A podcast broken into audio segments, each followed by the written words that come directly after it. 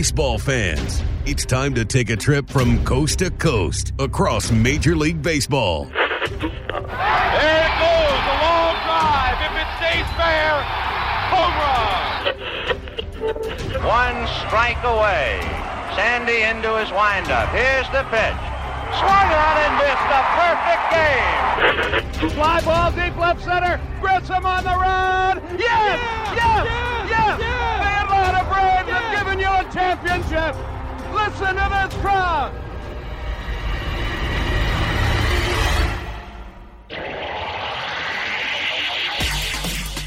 Braves and baseball talk straight from the diamond. Here's Grant McCauley. Hello again, and welcome to another episode of From the Diamond. I'm Grant McCauley, fresh back from the West Coast and San Diego, where the baseball winter meetings took place this past week. There were an awful lot of things going on there, plenty of moving and shaking, some record contracts, and more than our fair share of rumors as well. We're going to jump into a lot of that on the show as Bill Rohland joins me in just a little while, and we go through the biggest stories from this past week and size up what exactly we learned from the winter meetings this time around. As always, I invite you to subscribe to the podcast. You can find From the Diamond on Apple Podcasts, Google Play, Spotify, SoundCloud, and Stitcher. Ratings and reviews always appreciated. Keep those coming if you'd be so kind. And be sure to follow along on social media. You can find the show on Twitter at From the Diamond underscore. I am at Grant McCauley, G R A N T M C A U L E Y. You can also find Bill Rohland on Twitter at Bill Rohland, B I L L R O H L A N D and on Instagram at From the Diamond, no underscores, where you can find it. And I am still at Grant McCauley there as well. And you can catch up on a lot of the rumors and speculation surrounding the Braves and, of course, the rest of Major League Baseball at FromTheDiamond.com. I did daily blogs while I was out there, so be sure to check those out. Again, FromTheDiamond.com. You can find every episode of the show and so much more right there. Let's jump into the week that was for Atlanta Braves news before we widen our focus and look at the rest of Major League Baseball. Had a fun time out in San Diego at the winter meetings, even though the Braves weren't really the big story there. Uh, there's a lot of talks that happen between clubs and between general managers that oftentimes can lead to deals down the road. That was more or less the takeaway I got from Alex Anthopoulos the more we got to speak to him. You can't really make up news where there is none. Well, I, I guess you can. That's kind of where the rumors and speculation comes from. But as far as talking to the Braves general manager, who's already been quite busy this winter, there wasn't really much to report on the Braves front from the winter meetings, plus or minus a couple minor league signings we'll get into in a moment. Uh, the question for everyone, and Braves fans in particular, seems to be what's going to happen with Josh Donaldson and third base for Atlanta. That answer is still forthcoming. We don't know just yet, and we just had a week's worth of rumors in San Diego, so let's go through some of those.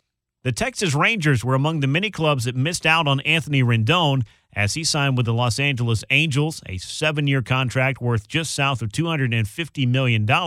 Well, not only did they miss out on Rendon, but reportedly, Josh Donaldson's asking price has been out of the range that the Rangers feel comfortable with. So it appears that one of the suitors may have dropped out of the race for Donaldson's services.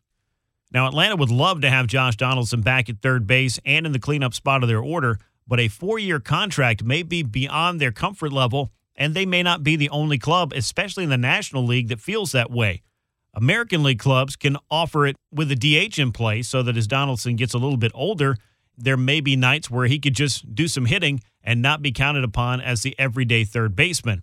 That's just not the case in the National League, at least unless or until the designated hitter is added in both leagues. But it may come down to getting that fourth guaranteed year to get a deal done with Josh Donaldson, given that Rendon is now off the market there is not a better third base option as far as free agents are concerned than Donaldson, who just turned 34, and a four year deal would take him through his age 37 season. There were a lot of rumors about Donaldson throughout the week, but nothing to report as far as anything coming close or any big time offers being exchanged. But there was at least one report that Donaldson would prefer to come back to Atlanta, all things being equal but we don't know what the offers are going to be, and we don't know if the Braves are going to be able to come up with the offer that would win his services and how long that contract would end up being. Now, Kris Bryant was a very popular name, and you can read more about that over at FromTheDiamond.com. I laid out the trade possibilities there, went into a lot more detail than I'll get into here. But if the Cubs decide to move their superstar third baseman slash left fielder, That would be a big splash move for the Braves or any other club looking to fill their vacancy at the hot corner or simply make their lineup better. The Nationals are rumored to be interested in Donaldson, reportedly not inclined to trade for Kris Bryant if that price tag is going to cost them Victor Robles, their slick fielding center fielder, who was a big part of their 2019 World Series winning club. The big question for Bryant, of course, is whether or not you get him for one year or two. He has a service time grievance that goes way back to his rookie year when he was left down in the minors for a couple of weeks in order to hopefully gain an extra year. At least that was the plan for the Cubs at the time. But Scott Boras, who is Kris Bryant's agent, filed a grievance for his client that will determine whether or not he is under team control for one year or two. And until then, that may keep him in Chicago. There was also some talk about Nolan Arenado being available in trade. This I found to be pretty fascinating. Uh, the Rockies' third baseman is a seven time gold glover, three of those platinum gloves, so he upgraded a few years. Certainly hits well at home, has been really a great all around player throughout his career, and just signed an eight year extension with the Rockies this spring. Reportedly, though, the club is going to listen to trade offers for their franchise third baseman. He's due well over $200 million in a deal that runs through 2028, but Arenado can opt out after 2021. So both of these things are going to be factors for a club being interested in bringing Arenado on because his contract could be large if he decides not to opt out, or you may not have him for as long as you'd like to if he decides to opt out after 2021. So much like Bryant, it may be a short-term solution if you get Arenado, despite the fact that he's got a big money extension that he just signed with the Rockies this past spring. I would link the Dodgers as the closest thing to a natural fit for Arenado, who is a Southern California guy. He also has a full no trade clause, so that could throw a wrench in any of a number of things that the Rockies would be trying to do, uh, depending on where Arenado could be shipped and whether or not he will waive that no trade protection and let a deal come to pass. So, those were some of the biggest rumors that surrounded the Braves. And of course, the middle of the lineup where there is a vacancy behind Freddie Freeman. And that's something the Braves really want to get done before spring training. It's also something that Alex Anthopoulos said we're not sure what we're going to do there or if we'll be able to get something done. So I did ask him about Austin Riley, Johan Camargo, what the expectations are. And they're still high on both of those guys, but neither of those guys are Josh Donaldson. So it may not be a natural solution to who exactly is your cleanup hitter come opening day. But the Braves have plenty of time, a lot of shopping days left, not just for the holidays, but also prior to the club reporting to spring training in mid February. There was one more piece of Braves business announced on Friday night, and that was a minor league signing that might have some major league implications. Charlie Culberson has re signed with Atlanta. The club announced a minor league deal with an invitation to spring training. He was non tendered earlier this month this should make those Braves fans happy to know that Culberson will be back and have a chance to make the big league club, as there will be a 26 roster spot this year. That's something important to keep in mind. We don't yet know how the Braves or any other club is going to look at that spot and what kind of decisions they'll make about what kind of player might be the best for it. But given Charlie Culberson's versatility, that's nothing but a good thing. And I think we're all happy to see this news with Culberson re signing with the Braves on a minor league deal. Alex Anthopoulos also told us the club has re signed outfielder Rafael Ortega. That's a minor league deal. I would assume an invitation to Major League Spring Training is also included in that deal, as Ortega was hanging around with the Braves big league club for most of the second half last year. So that's what's going on with the Atlanta Braves, one of the busiest clubs heading into the winter meetings, but not the busiest club at the winter meetings. Well, let's turn our attention to what else is happening across the world of baseball because goodness knows it's a busy week. We've seen it as headlines have been made, big record contracts have been handed out, and the winter meetings just wrapped up in San Diego. That was where business was getting done this week. I had the chance to get out there and talk with Braves general manager Alex Anthopoulos each day, also Braves manager Brian Snitker, and just keep tabs on what Atlanta might be doing. Not really much came to fruition on the Braves front as far as the winter meetings are concerned. That, though, was not the case across the rest of baseball as we saw record contracts being handed out as Scott Boras was a very, very busy man. And a busy man who joins us right now is Bill Rohland as we jump in to talk about what else has happened across Major League Baseball as we do each and every week. And Bill, I think we expected there to be some highlights from the winter meetings, but these were a little bit busier than the last couple of years, I'd say. Yeah, after a, a, bit of a dry spell the last couple years, certainly money was flowing, players were moving, and uh, a lot of things got done. And uh, I'm jealous you got to go out there to San Diego and, and spend some time in the nice weather and, and all that good stuff back here on the East Coast. It wasn't the greatest of weather, but uh, boy, you got to see a lot of, uh, of high priced and uh, high dollar free agents getting moved around out there. Yeah, when we talk about getting the chance to just have the whole baseball world together and the winter meetings being historically a time where some deals get done, we got to see a lot of that over the few days there. Also got to get a few touristy things in as well. So it was kind of a great mix of the two things. But uh, here on the show, of course, we're going to focus on the baseball aspect of it. So let's jump into our starting nine and talk about what was the first of the record contracts being handed out at the meetings. And it went to Stephen Strasburg, a seven year, $245 million contract I don't think either of us are surprised, Bill, to see him return to the Washington Nationals. But what does the return of Strasburg mean for the Nats fresh off their World Series win? Uh, basically, yeah, no surprise that Strasburg is back. It means that, as we've seen in the past, general manager Mike Rizzo chooses pitching over offense. Last year, they let Bryce Harper walk. They end up signing Patrick Corbin. Five years ago, Max Scherzer got the big payday. Rizzo has always valued starting pitcher over the big bat. And after winning the World Series last year, you can't really argue with him. He was right. Their pitching is what won them the World Series. So now, with Strasburg back in the fold, he, Scherzer, Corbin, Anibal Sanchez, pretty solid top four starters. They'll find a serviceable fifth guy.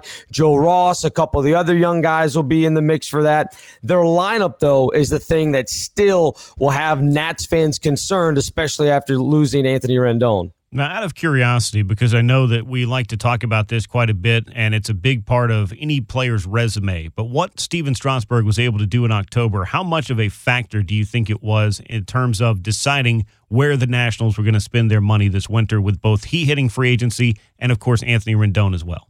Well, I mean, we saw the reports, and I think you and I talked about it last week that they weren't going to be able to sign both. So I don't think it's a big surprise that they went towards Strasburg and not towards Rendon because they've always valued that pitching. I also think it was going to be easier. Uh, again, Strasburg is a creature of habit, as a lot of starting pitchers are, as they want their routine to be the same. They don't like change. They want things the way they want things. And being in Washington for his entire career, I think it was going to be easier. Not that he wasn't willing to go somewhere else, but if the years and money were about the same, he was going to be more comfortable staying in Washington. Rendon, you didn't get that kind of thing from him. He's a guy that just kind of rolls out of bed and hits the baseball. I don't think he right. cares where it's going to be or anything like that. He just wants to be able to hit. Doesn't like the limelight. Doesn't like any of that stuff. So I think it made sense that it was Strasburg over Rendon. Yeah, it's one of those things that, like you said, I have been surprised to see two contracts of basically $250 million or more being handed out. And that's right around what both guys got. In fact, they got the same deal. We'll talk about Rendon a little bit more in a moment. But uh, just looking at Strasburg, who was, of course, the World Series MVP, I think by the time he went about the business of winning that, really to me, the only question mark I had about where he might end up, it wasn't Yankee pinstripes, but I thought maybe San Diego, being as that's where he's from, might be that dark horse that comes in and says, hey, we spent big on Manny Machado. Now we're going to go get the starting pitcher that goes with it. But in the end, Washington, as you mentioned, ponied up, and Stephen Strasburg will be a national for seven more years. It was a big contract, but not the biggest anymore because about 48 hours later, Scott Boras back at it. Gerrit Cole, who we talked about last week, Grant being the big prize in free agency, goes to, of course, the big behemoth in the New York Yankees. Nine years, $324 million dollars. Is wow. he now the missing piece that gets the Yankees back to the World Series? I think if he's not the missing piece, I don't know who is because the one question mark the Yankees seemed to have throughout the year last year, and it was a year in which they had to answer a lot of questions with their offensive side of things, or really just the injury question marks that surrounded that club. And it did not stop them from getting back into October. But once they got there, it just seemed like they didn't have the big starting pitcher, the, that monster right in the front of that rotation that could really take them to the next level. Now, some of that, of course, was injury related, some of it was performance related, and just not having the personnel on hand. But this has been a search for the Yankees as far as getting Gerrit Cole to the Bronx that's gone on since 2008 when they drafted him in the first round, and he chose instead to go off to college and, of course, ended up going much higher a few years later to the Pittsburgh Pirates. This long road ended up taking him not only to Pittsburgh, but also to Houston. And looking at what he did last year, leading the AL in ERA, winning his 20 games, and of course, striking out 326 batters just in the regular season and then cranking it up again in the postseason.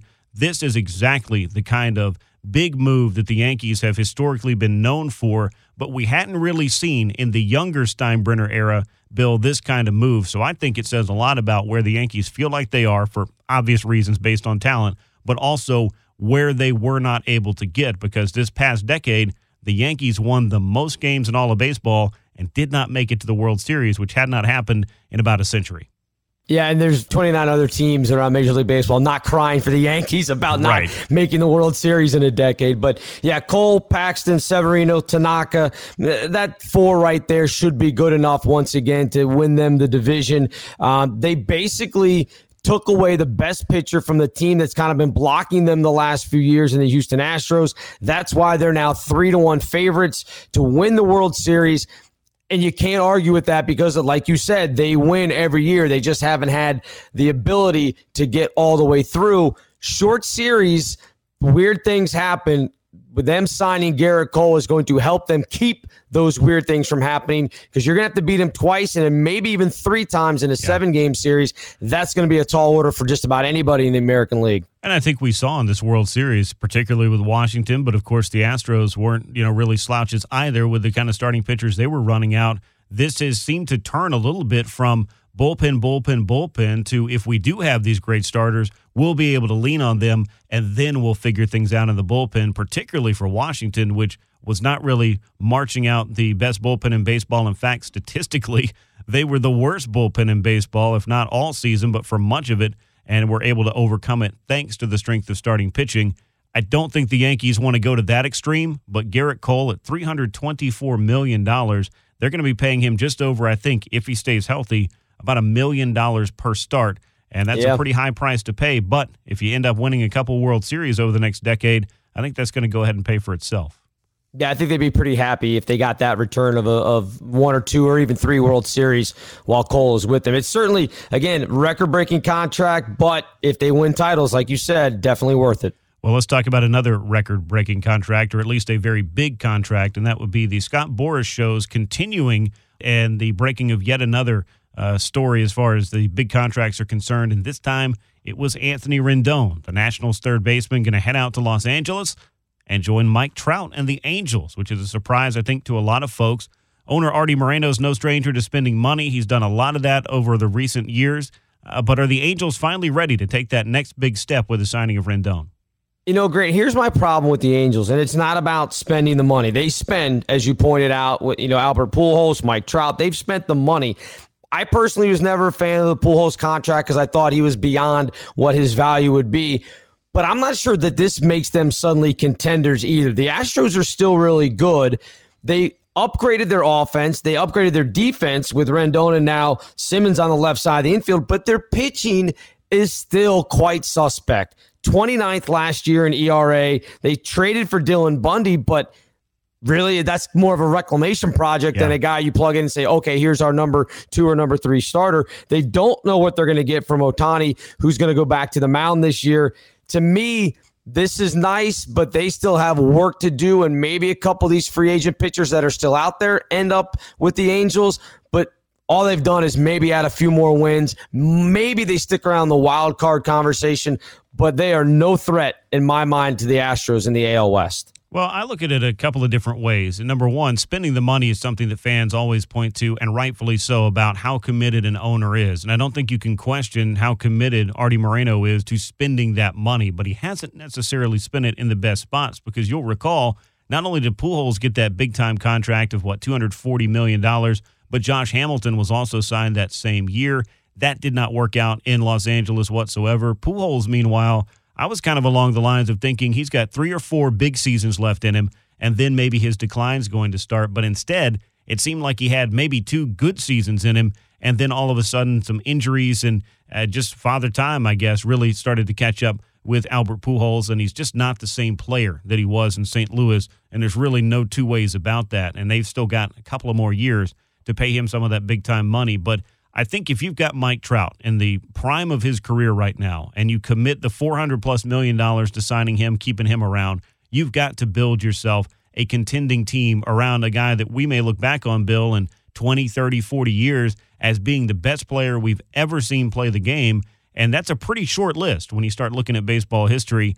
And Mike Trout's one of those guys. I think you've got to figure out a way to win. And for Moreno, spending money is one big part of it. But as you mentioned, they're going to have to make the right personnel moves. And that pitching staff leaves an awful lot to be desired. Yeah, to me, they still need two more starting pitchers. They still need bullpen help. Again, the offense will be better. It was mediocre, middle of the pack. I guess you'd say average last year, and Rendon certainly helps with that. Third base was an absolute black hole for them offensively. But unless they think they can win in the playoffs by outscoring teams and winning games 10 to 8, which didn't happen very often, I just think that this is maybe an 80 to 85 win team, which, okay, again, maybe you sniff the wild card in the American League, but are the Yankees going to be afraid of going up against their starting rotation at this point, the way it is? I don't think so. Yeah, I think that the Angels have a long way to go. There are a couple of more free agents out there that we can certainly talk about as we continue on and go through some of these other names. But without that pitching, as you mentioned, it's going to be hard for the Angels to make it just out of the American League West, let alone deep into October. But putting Rendon and Simmons on one side of the infield makes it feel like to me that it might be time to get some ground ball pitchers out there in Anaheim, put those guys to work, and uh, let Mr. Rendon earn his money with the glove, which I'm sure he's capable of doing. Yeah, that's a great point. All right, so we talked about the three big signings here, Grant. Let's move on.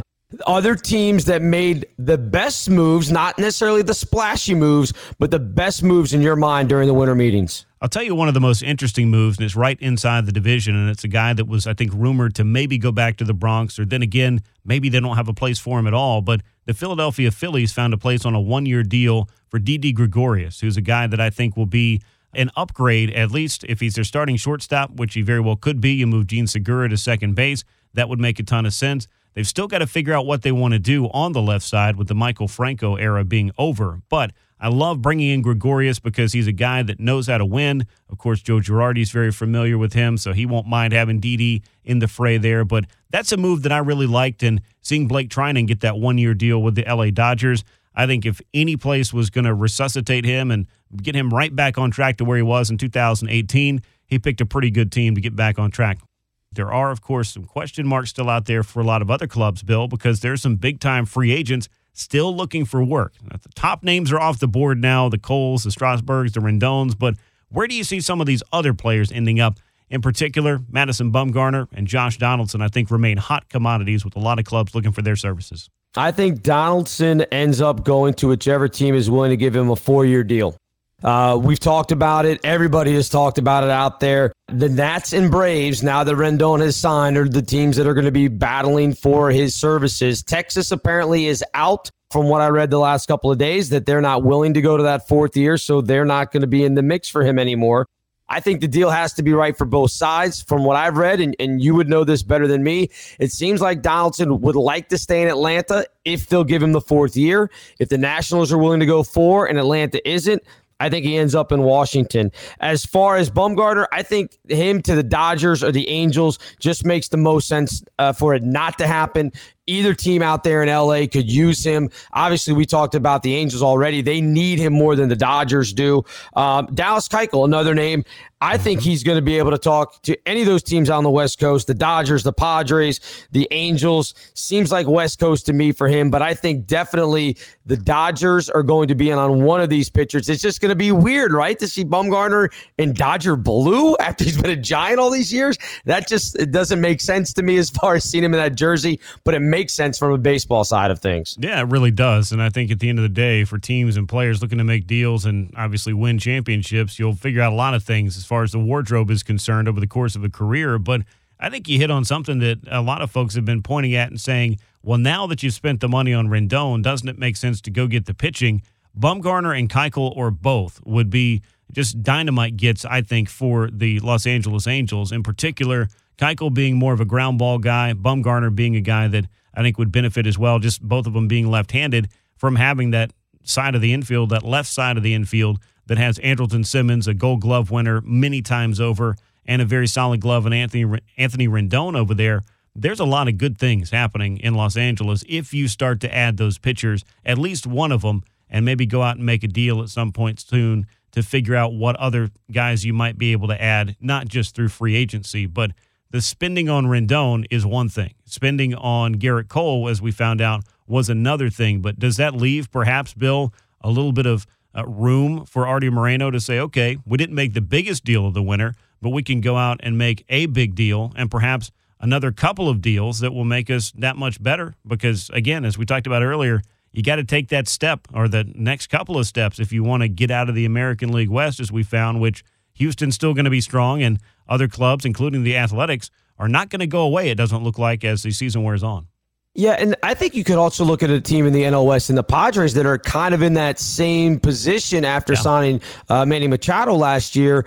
They've got some young pitching coming up. They've got some uh, young position players as well, but they are still again behind the Dodgers out there in the NL West. They need to make a move as well. I think it's going to be an interesting bidding war maybe between the Angels and the Padres for a guy like Bumgarner or a guy like Dallas Keuchel because both of those teams could use not one of those guys, but as you said, why not go and get both starting pitching, you know, guys taken care of, and then you can perhaps make a run. If the Angels did that, I'm more inclined to think that they'd have at least an outside shot at winning a series or two in the playoffs, you know, maybe winning a wild card game and taking three out of five in the next round. But if they don't get any more pitching, I think they're dead in the water right now. Yeah, I don't disagree with that whatsoever. And the money has been spent, but it may take a little bit more money to get the Angels over the top. And maybe at some point they start uh, building a few pieces from within and, and being able to elevate some of those guys. But they got Ohtani for a great deal. Now, he hasn't been that two way star just yet, but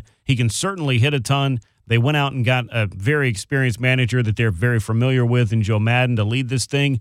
I don't think the Angels go out and get Madden, then go out and sign Rendon and say, okay, our winter's done. Uh, we're just going to hang out here for a couple of years and see if something happens. There's a sense of urgency, I think, out there to start getting things done because, oh, by the way, Arte Moreno, who locked down Mike Trout for over $400 million, he just bought his own stadium as well. So he's been spending some money, and I don't think it's going to stop anytime soon.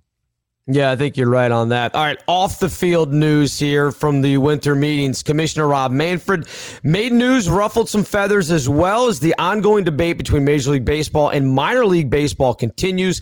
Manfred revealed the plan to eliminate 42 clubs and realign the minor leagues was leaked by affiliate owners and caused the divide between the two sides. Talks continue, but this is a mess that only got messier last night as basically Major League Baseball came out and said, if you don't like the deal, well, we'll just get rid of all of you and do it ourselves. This thing is not getting any better. No, it doesn't seem like it is. And just hearing from Rob Manfred as I was there when he did his press conference, uh, it was very strange, eh, very foreign when you start thinking about why would there be a divide between the clubs that obviously run the whole thing. When you get to the major leagues, it doesn't get any bigger. That's the big business of baseball. But the importance of minor league baseball in so many different avenues in terms of, yeah, you develop all your players there, but for a lot of folks that don't have a major league baseball city in their town or anywhere close, minor league baseball plays a pretty important role in the ongoing growth and development of the game, including young and prospective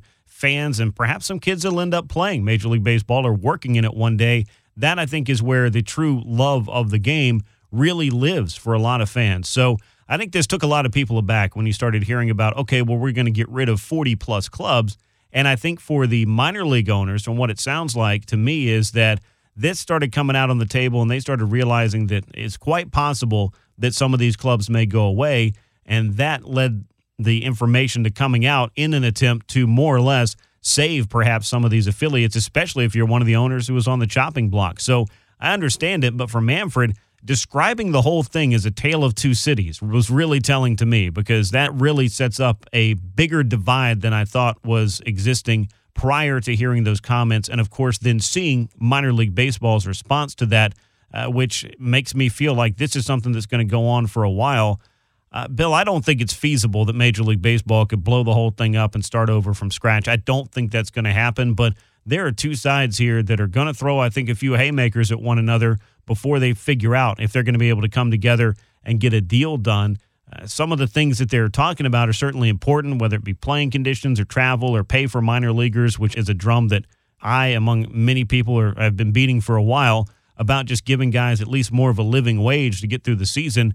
There's a lot of questions to be answered here, and I don't think it's going to be in the best interest of either side to beat on each other publicly for too long before figuring out, okay, we got to put our differences aside and make a deal happen because there is a business of baseball that's going to go on and it's going to be starting again in just a few months. So I'm interested to see if this whole thing is even figured out by the time we get into the 2020 baseball season.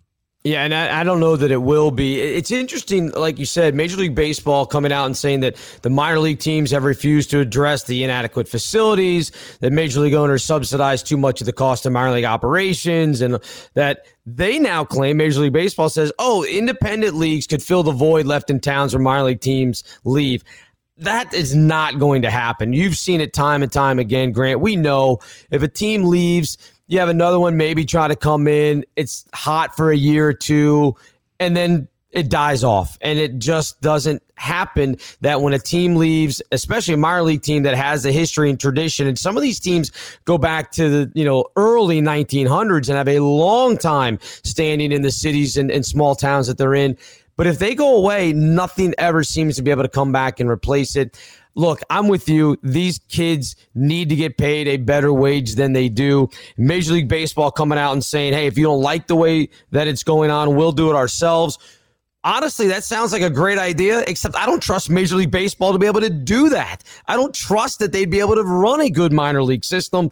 Um, that's the problem that I have is that the ideas maybe that the Major League Baseball um, brain trust have as far as hey we'll take it over we'll do it ourselves to me that's great because then if your single a you know shortstop is an actual member of your organization and not just an affiliate of your single a team maybe you can get a little bit more done as far as the salary goes and health benefits and that kind of stuff but I just don't trust Major League Baseball to do it properly. Well, see, I don't think that really any of that is going to be able to hold water in terms of you know, everybody, they are property of the Major League Baseball club. I mean, nobody's signing with a minor league team and not having any affiliation with Major League Baseball. But there's been, I think, a lot of the focus, quite honestly, when you look at the uh, Players Union, the CBA, all of those kinds of things, they've kicked the can down the road a lot on the minor league side of things because it doesn't affect the Major League Baseball Players Association. I think that's one aspect that's been in play here. Now, it's obviously not all the Players Association's fault. I don't know how much power they would have to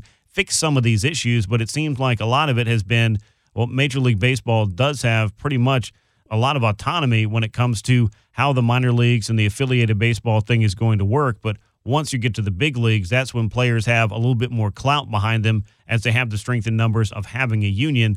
That's just not the case in the minor leagues. So it's a really multi pronged issue that the two of us are not going to solve here, sitting here recording no. a podcast on a single day, maybe not even for uh, an entire year if we kept talking about this on and on and brought in some of the smartest business minds that you've got. The two sides are going to have to compromise. They're going to have to figure out a way, I think, to improve some of these facilities, which admittedly, I have worked in the minor leagues. I have seen exactly what they're talking about. I get it. I understand it. Uh, but at some point, the two sides are going to have to stop looking at each other and they're going to have to figure out, you know, where does this money need to come from? Where does it need to go? how much of it, and come up with a plan. It doesn't all have to be solved in one off season. I don't think it even has to be solved in a year or two. But as long as you start to put the plan in place and implement some of the changes and weigh them out the best that you can to start answering some of the questions that you can, which I think compensation of minor league players is one thing.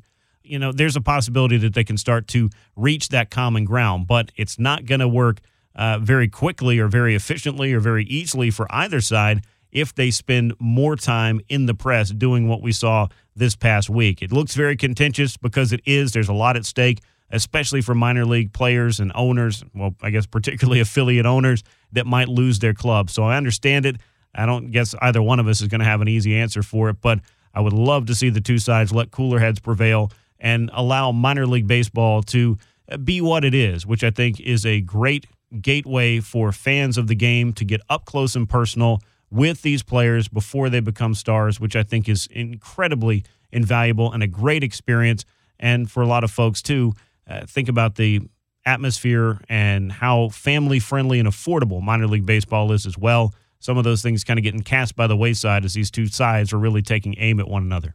Yeah, I mean, they've got to get it done just because you're talking about not only their players that would like to, you're going to lose some guys. If you cut 42 teams, obviously, yeah. there's going to have to be guys that have to find a place to play. But you're also, as you said, really spitting in the face of some of the folks that have been around uh, those towns that have supported minor league baseball. And by doing so, supporting Major League Baseball for all these years. It's a no win situation if they end up cutting these teams or they try to take it in house or whatever it is.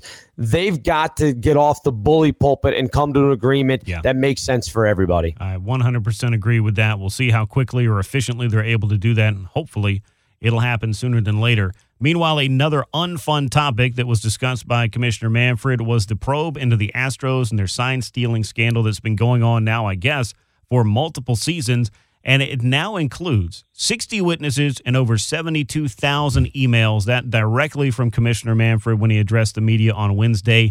Final verdict and sanctions not expected to occur before the new year.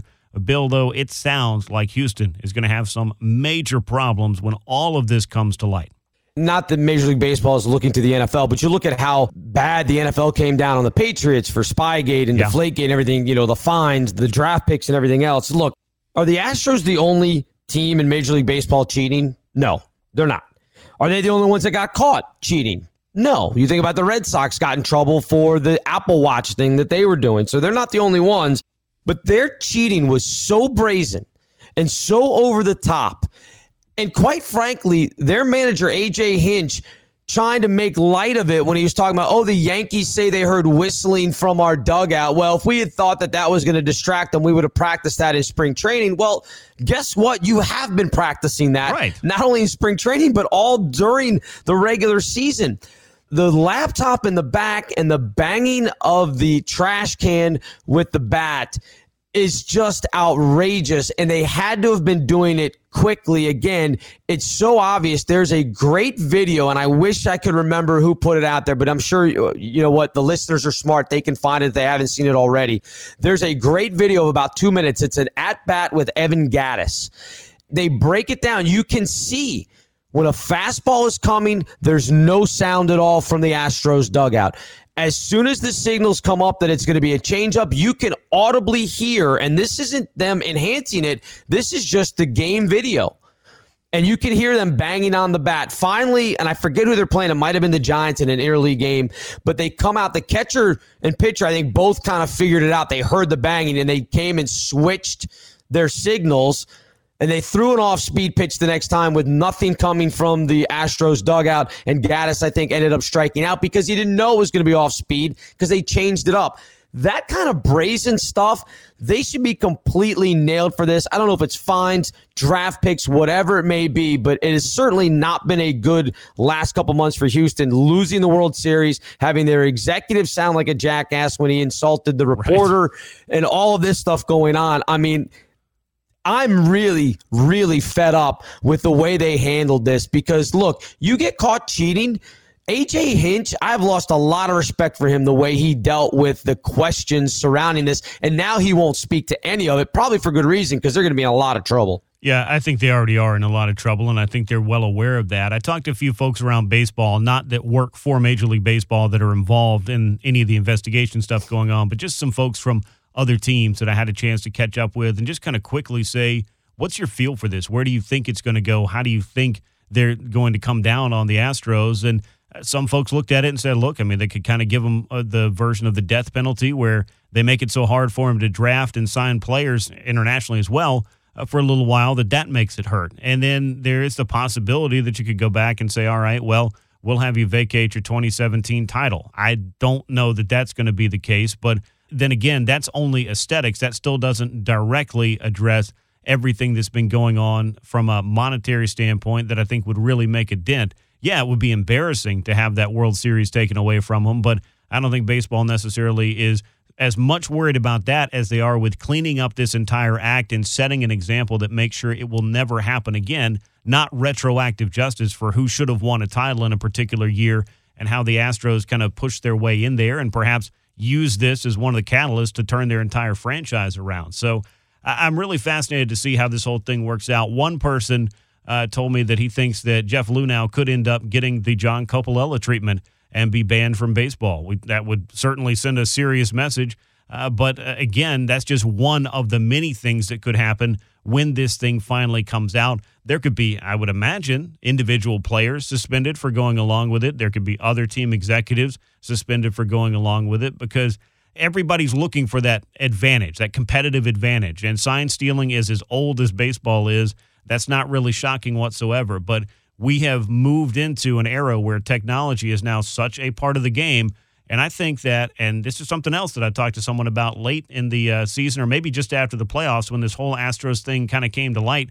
We opened up Pandora's box by uh, creating this replay system and putting it and giving access to clubs to have kind of this real time access to broadcasts. And they've made some changes to how close that is to the dugout and not allowing players to really have that live feed, if you will, but still. Obviously, they've figured out ways to work around it. I know when I look down in the dugout and see multiple iPads set up for different things, and a lot of that's for scouting a video of pitchers that come in and giving hitters a, a quick look. But I don't know, Bill, I, and maybe this is just a ridiculously old school idea, but what if we were to not have all of the technology be present during the game for the two teams playing and just have them go out there and play it? And it's like studying for a test. You know everything that you know, and maybe your coaches keep up with some other stuff and you still got some notes for, you know, how we're going to go after X, Y, or Z hitter, but maybe just not having so much technology present in the middle of the game for the teams playing. Save that for the broadcast and for the fan experience. I don't know if it's possible. Maybe it's a, a crazy thing to say, but I feel like the technology that we have is so pervasive in the game now, both in a good way and now a negative way, that you got to address it at some point, don't you? Yeah, I wouldn't be opposed to them saying that absolutely no live video feed anywhere that you could have access to from the dugout. So if you want to walk down the hallway, you know that you're going to be facing a pitcher in the eighth inning and you want to see some video on him, fine. You can walk all the way to the back and, and take a look at things there because then you may not have the time to do it immediately. Like you said, hey, you just got to know you studied for your test. You got to know it's not open note. You've got to know what's coming it's so hard these days to police all the different things because the internet has made so much stuff faster and their ability to sit there with the laptop and in real time see the signs and hit a trash can before the guy even throws a pitch. Now, again, it's still tough because if you're the hitter, you still have to process did I hear a, a bang from the trash can? And you don't have a lot of time to do that, but they were able to do it. And you look at their numbers from the year before in 2016 to when they won the World Series in 2017, their offensive numbers went up through the roof yeah. when they think this stuff started. So it obviously helped. And yeah, maybe guys weren't teeing off, but you know what? If you know a changeup is coming and you can foul a pitch or two off until you get something like a fastball that you can handle and it helps run up pitch counts and everything else, it is a huge advantage. So yeah, I'm with you. I don't know how they could do it. I'm not sure what they could do to eliminate that stuff, but I'd be all for no video access at all in the dugout at any point during the game. Yeah, I would 100% agree with that. I know they've taken some steps to have it delayed in the clubhouse when players go back down there, but again, something's obviously not working, and technology is clearly allowing a team like the Astros to take complete and total advantage of what they're looking at and turning it into real time results. And that simply can't be the case going forward for them or for any team. All right, the Astros were breaking rules. Major League Baseball has set some new ones that I'm sure people are going to try to work their way around as well. Rule changes coming for 2020. Three batter minimum for relief pitchers. This rule is meant to curtail all the endless walks from the dugout to the mound and bringing in guys for matchups. Do you like this change? Do you like the other rule changes, Grant? Where are you on all this? Well, some of them I think make a little bit more sense than others. And in particular, I think everybody's focus, at least the folks I've been talking to, has been more on the three batter minimum for relievers, which clearly will have a couple of caveats going for how it works. It's not going to require that a National League reliever come in, get the last out of an inning, and then hit for himself to lead off the next inning and then have to face two more batters. I think it's more so to curtail in inning pitching changes so that you're not having you know, three or more pitchers, I guess, coming on to do the work in an inning multiple times during the game. And I guess they feel like that'll save time. Now, I've been conflicted on this from jump because I feel like you should be able to utilize your roster however you want to to make those changes if necessary. So I'm not sure that that's really solving much. And if it's only being done to save time, I, I kind of look at it as a, a zero sum game. I don't really feel like there's a lot to be gained there. However, I've come back and look at the fact that the game has evolved and changed so much just in our lifetime that the complete game is no longer really a factor when you start thinking about pitchers. You don't look at your guy and say, all right, well, so and so is going to go nine. He's going to get us back on track. No, you just kind of figure out, okay, well, if he can get us through six, then we'll do X, Y, and Z, and then we'll option this player to the minors, and we'll bring up this guy, and we'll put this guy on the injured list for 10 days. That's another thing they're looking at is a 15 day injured list in particular, so that you can't uh, figure out what pitchers you can option in and out. There's a lot of different rules involved in that, I think, with how long players have to stay down in the minors after they've been optioned that they're also looking at. So the pitching changes are frustrating from a traditionalist baseball standpoint. From a competitive standpoint, if it helps my team win on a given night, I'd be a little bit frustrated to have that taken away from me and force me into bad matchups. But I talked to Brian Snitker about this just this past week at the winter meetings, and he seemed to say you're going to have some bad matchups that you just can't get around anyway. So it'll kind of be some trial and error. But you see a team like the Braves go out and build a strong bullpen that's not built around relievers that have really crazy splits against righties or lefty hitters. Just get the best relievers you can and go out there and hand them an inning and say, all right, well, I guess the seventh inning is now yours. That I feel like it might be kind of micromanaging the rules from the Major League Baseball standpoint a little bit more than I really thought would uh, come to pass in terms of passing an actual rule for minimum batters faced by a pitcher. It's kind of unprecedented in a lot of ways. Yeah, I, I don't like it. I, I think it's ridiculous. And this whole idea that, oh, it's going to save time. And to me, I don't think that the real baseball fans out there are the ones that are complaining about how long a baseball game takes. It's easy for somebody who's just a sports fan, a casual sports fan, to go, Oh, I don't like baseball. It takes too long. When college football games take near four hours every single Saturday. I mean, certainly they have a clock that, that ticks down, so you know technically when it's going to end.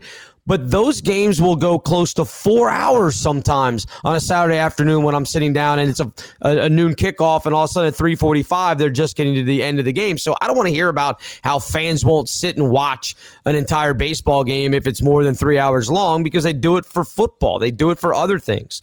I I don't like the rule, but I'm also one of the people that don't like the idea that they're saying, "Oh, we need to start taking away some of the you know defensive shifts that go on because it takes right. away from the game and everything." To me, you know what? If a team's get a defensive shift, hit into the hole that they left wide open. That's the simplest way to get teams to stop shifting is to hit the ball. Uh, you know, Casey Stengel, I think, said it, or, or Yogi Berra, whoever was, hit it where they ain't. That's the whole idea. So to me, look, if they want to run out and use up their relievers in the seventh inning, have at it because that means they may be in trouble if the game goes extras or you get into later innings and they don't they don't have an ability to make a move. So I'm not for that. I hate the idea of the pitch clock that they use down the minor leagues. I like the idea that they're going to add a 26th player. I think that helps. Yeah. And I wish they would leave the injured list at 10 days instead of 15. If people want to try to manipulate it, they're going to do it regardless. Um, I think 15 days for a guy who's going to be out for a week is is punishing the team a little bit too much. But yeah, to me, more than anything, the three batter minimum is a bit ridiculous. Yeah, it is, and it's Wee Willie Keeler who hit him where they ate, and that's uh, okay. There you go. Hall yeah, thank you. as well. So he made it all the way to Cooperstown by doing it. So I think to your point, if you hit them where they ain't, eh, it can work out pretty well for you. And of course, that's the object. But I mean, you know, I think as well as I do that the shifts are not really built around fly balls. They're built around just trying to improve your chances of anything hit on the ground by a player the spray charts are out there. You know what their tendencies are. You know where to put these guys, and teams have been doing this for a while. So I don't necessarily see it going away. I don't know that we need to micromanage the shift. I certainly don't think we need to micromanage the bullpen to this point. But uh, with the death of the complete game, I can understand not wanting your sport to go to commercial over and over and over again inside the same inning. That to me is also bad television, which is a product that Major League Baseball, of course, is uh, very well aware of because that's the one part of the product that seems to be paying the bills for just about everything, and that's television. So uh, maybe that is uh, where a lot of this is coming from.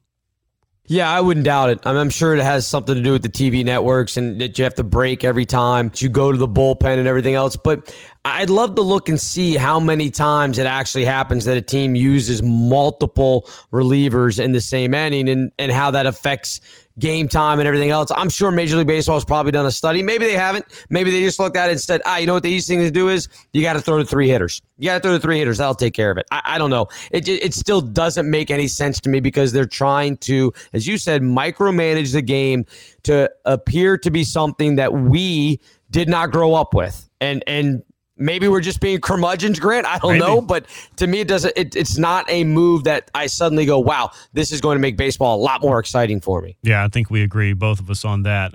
Uh, Hall of Fame was a part of the winter meetings as well. In fact, it got everything kicked off on Sunday night out in San Diego as the Modern Era Committee made their Hall of Fame ballot known, and Ted Simmons and Marvin Miller were voted into the Hall of Fame by the committee this week.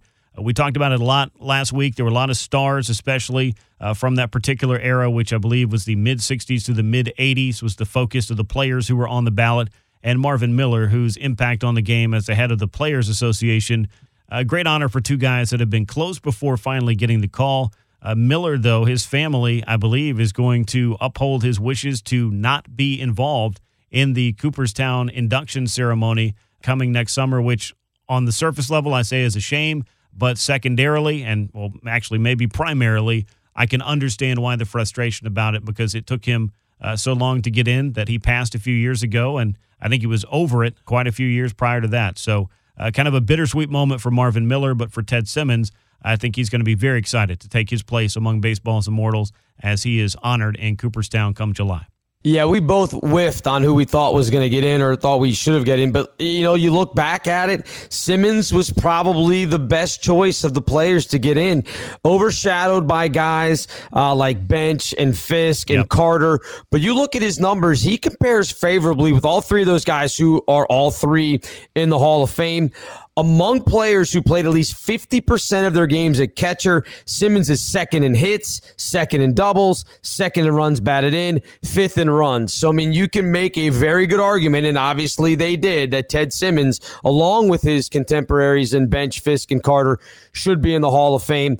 I mean, Marvin Miller, the modern day baseball, and we talked about it at the very beginning of this, the modern day baseball player owes him a ton of gratitude yep. because he's the reason that guys are getting nine years and $324 million to throw a baseball. He's the one that kind of broke through and got free agents Major League Baseball, and it has just exploded since it happened in the mid 70s. He did a great job with that. And I'm with you. It's a shame that his family won't participate, but if he didn't want them to, then it's good that they're honoring his wishes. It's just too bad that Major League Baseball was not angry with him, but I'm sure there were a lot of owners that did not like the fact that he broke their stranglehold on this. And let's face it, a lot of times the writers were good friends and didn't want to go against the owners. So that's probably why he didn't get voted in while he was alive, but a nice honor for him and his family. And, and as we've pointed out, long overdue. Yeah, definitely for both men. I think interesting for Simmons. He was a one and done on the baseball writers ballot, and it took him quite a while to find his way into Cooperstown. But I think it's great when these guys do, even if they have to wait longer than you want uh, that they're able to actually enjoy it and not to be a posthumous honor, as was the case, I believe, with Ron Santo in particular. That you just look back and you think, why was this wait necessary? Why did this take so long? And then they don't even get to enjoy it. And while the fans do to a certain extent, the longer and longer they wait, the less and less fans obviously are around to appreciate it as well. So I think baseball got it right this time. I hate it for Marvin Miller and uh, his family that they're not going to be able to really take part in this and enjoy it in a way that maybe if he'd gotten in 20 years ago, they would have actually been able to partake in it and appreciate the honor. But as you mentioned, I think there were a lot of politics, as they I think call it in the wrestling world, backstage politics that kept Marvin Miller from getting into Cooperstown, and that that really is a shame ultimately. And I'm glad he finally got in to be recognized, so that when people do go to the Hall of Fame, they can have an appreciation for uh, some of the evolution of the game that was extremely important, as you mentioned, to players being able to get a fairer cut and get rid of things like the reserve clause and a number of other things that Marvin Miller was at the forefront of. So, uh, great work by him. It wasn't just Curt Flood by himself in a courtroom all those years ago. There was a lot of people fighting for a very long time to try to get the players uh, a little bit more equal footing or an opportunity to leverage themselves a little bit better to make a very good living playing baseball. And I'm saying that using the air quotes because a lot of guys have made a very good living over the past three or four decades playing the game of baseball. Yeah, no question. And, and again, a lot of the younger listeners won't have any idea who Ted Simmons is they would do themselves a, a, great service by going back and looking. He was a phenom coming out, made his major league debut, I think, at 19. A switch hitting catcher, which you just don't see very often. You know, had, I think, five of his first seven years hit over 300 in an era when hitting over 300 actually meant something. So, yeah, Miller and Simmons both uh, definitely worthy candidates to go into the Hall. It'll be interesting to see if any of these other guys that didn't get in, if they're back on the ballot next year, if a guy like Dale Murphy, a guy like Dwight Evans, or your guy Lou Whitaker, if any of these guys are, are in next year. It's always a good debate, always fun to look at the numbers and see the impact that these guys had on, on baseball history. Yeah, we'll see down the line if Murph's able to get in. I think that the focus for a lot of Braves fans, a lot of frustration. He got three or fewer votes when everything was revealed and I don't want to spend too much longer going over the Hall of Fame ground that's been covered quite a bit over the past week, but I really hope that people are able to, and by people, I mean folks that have the ability to really look at Dale's case and understand how much he meant to the game, both on and off the field, that he's able to get an honor that I think that he very much deserves. So uh, we'll see if Murph, Lou Whitaker, or any of a number of other guys on this ballot are able to gain election over the coming years as the modern era committee will continue trying to, I guess, plead some of the cases for some guys who have fallen through the cracks in the Hall of Fame. And there are more than a few of those, in my opinion. Yeah, no question. And it's always good when they are able to get, again, like a guy like Simmons and Miller who were overlooked. Uh, it's always good when they can rectify that. Hopefully, that will also be the case down the road for guys like Dale Murphy and others who, who maybe fell off the ballot a little bit too soon or really just weren't looked at the way we analyze things now with all the different metrics and everything to show that they were uh, one of the best players of their generation. And, and, to me, that's what the Hall of Fame is, is voting the guys in that maybe they weren't necessarily the all-time great. I mean, Dale Murphy isn't going to compare well with a Babe Ruth right. or a Ted Williams or guys like that, but he's going to compare quite well to the guys that he played with. And to me, that's what makes you a Hall of Famer. Did you dominate? Were you one of the best of your generation? because that's all you can compare it to. We don't know how it would have gone had he been back in the 30s and 40s and facing those guys. It's a different type of game. So if you dominate your era, to me, you're a Hall of Famer. Yeah, I cannot disagree with that whatsoever. So that gets us to our starting nine for this week. A very, very hefty lineup. A lot of good things we got to this week. Appreciate you taking some time to join me and to chat about all of it.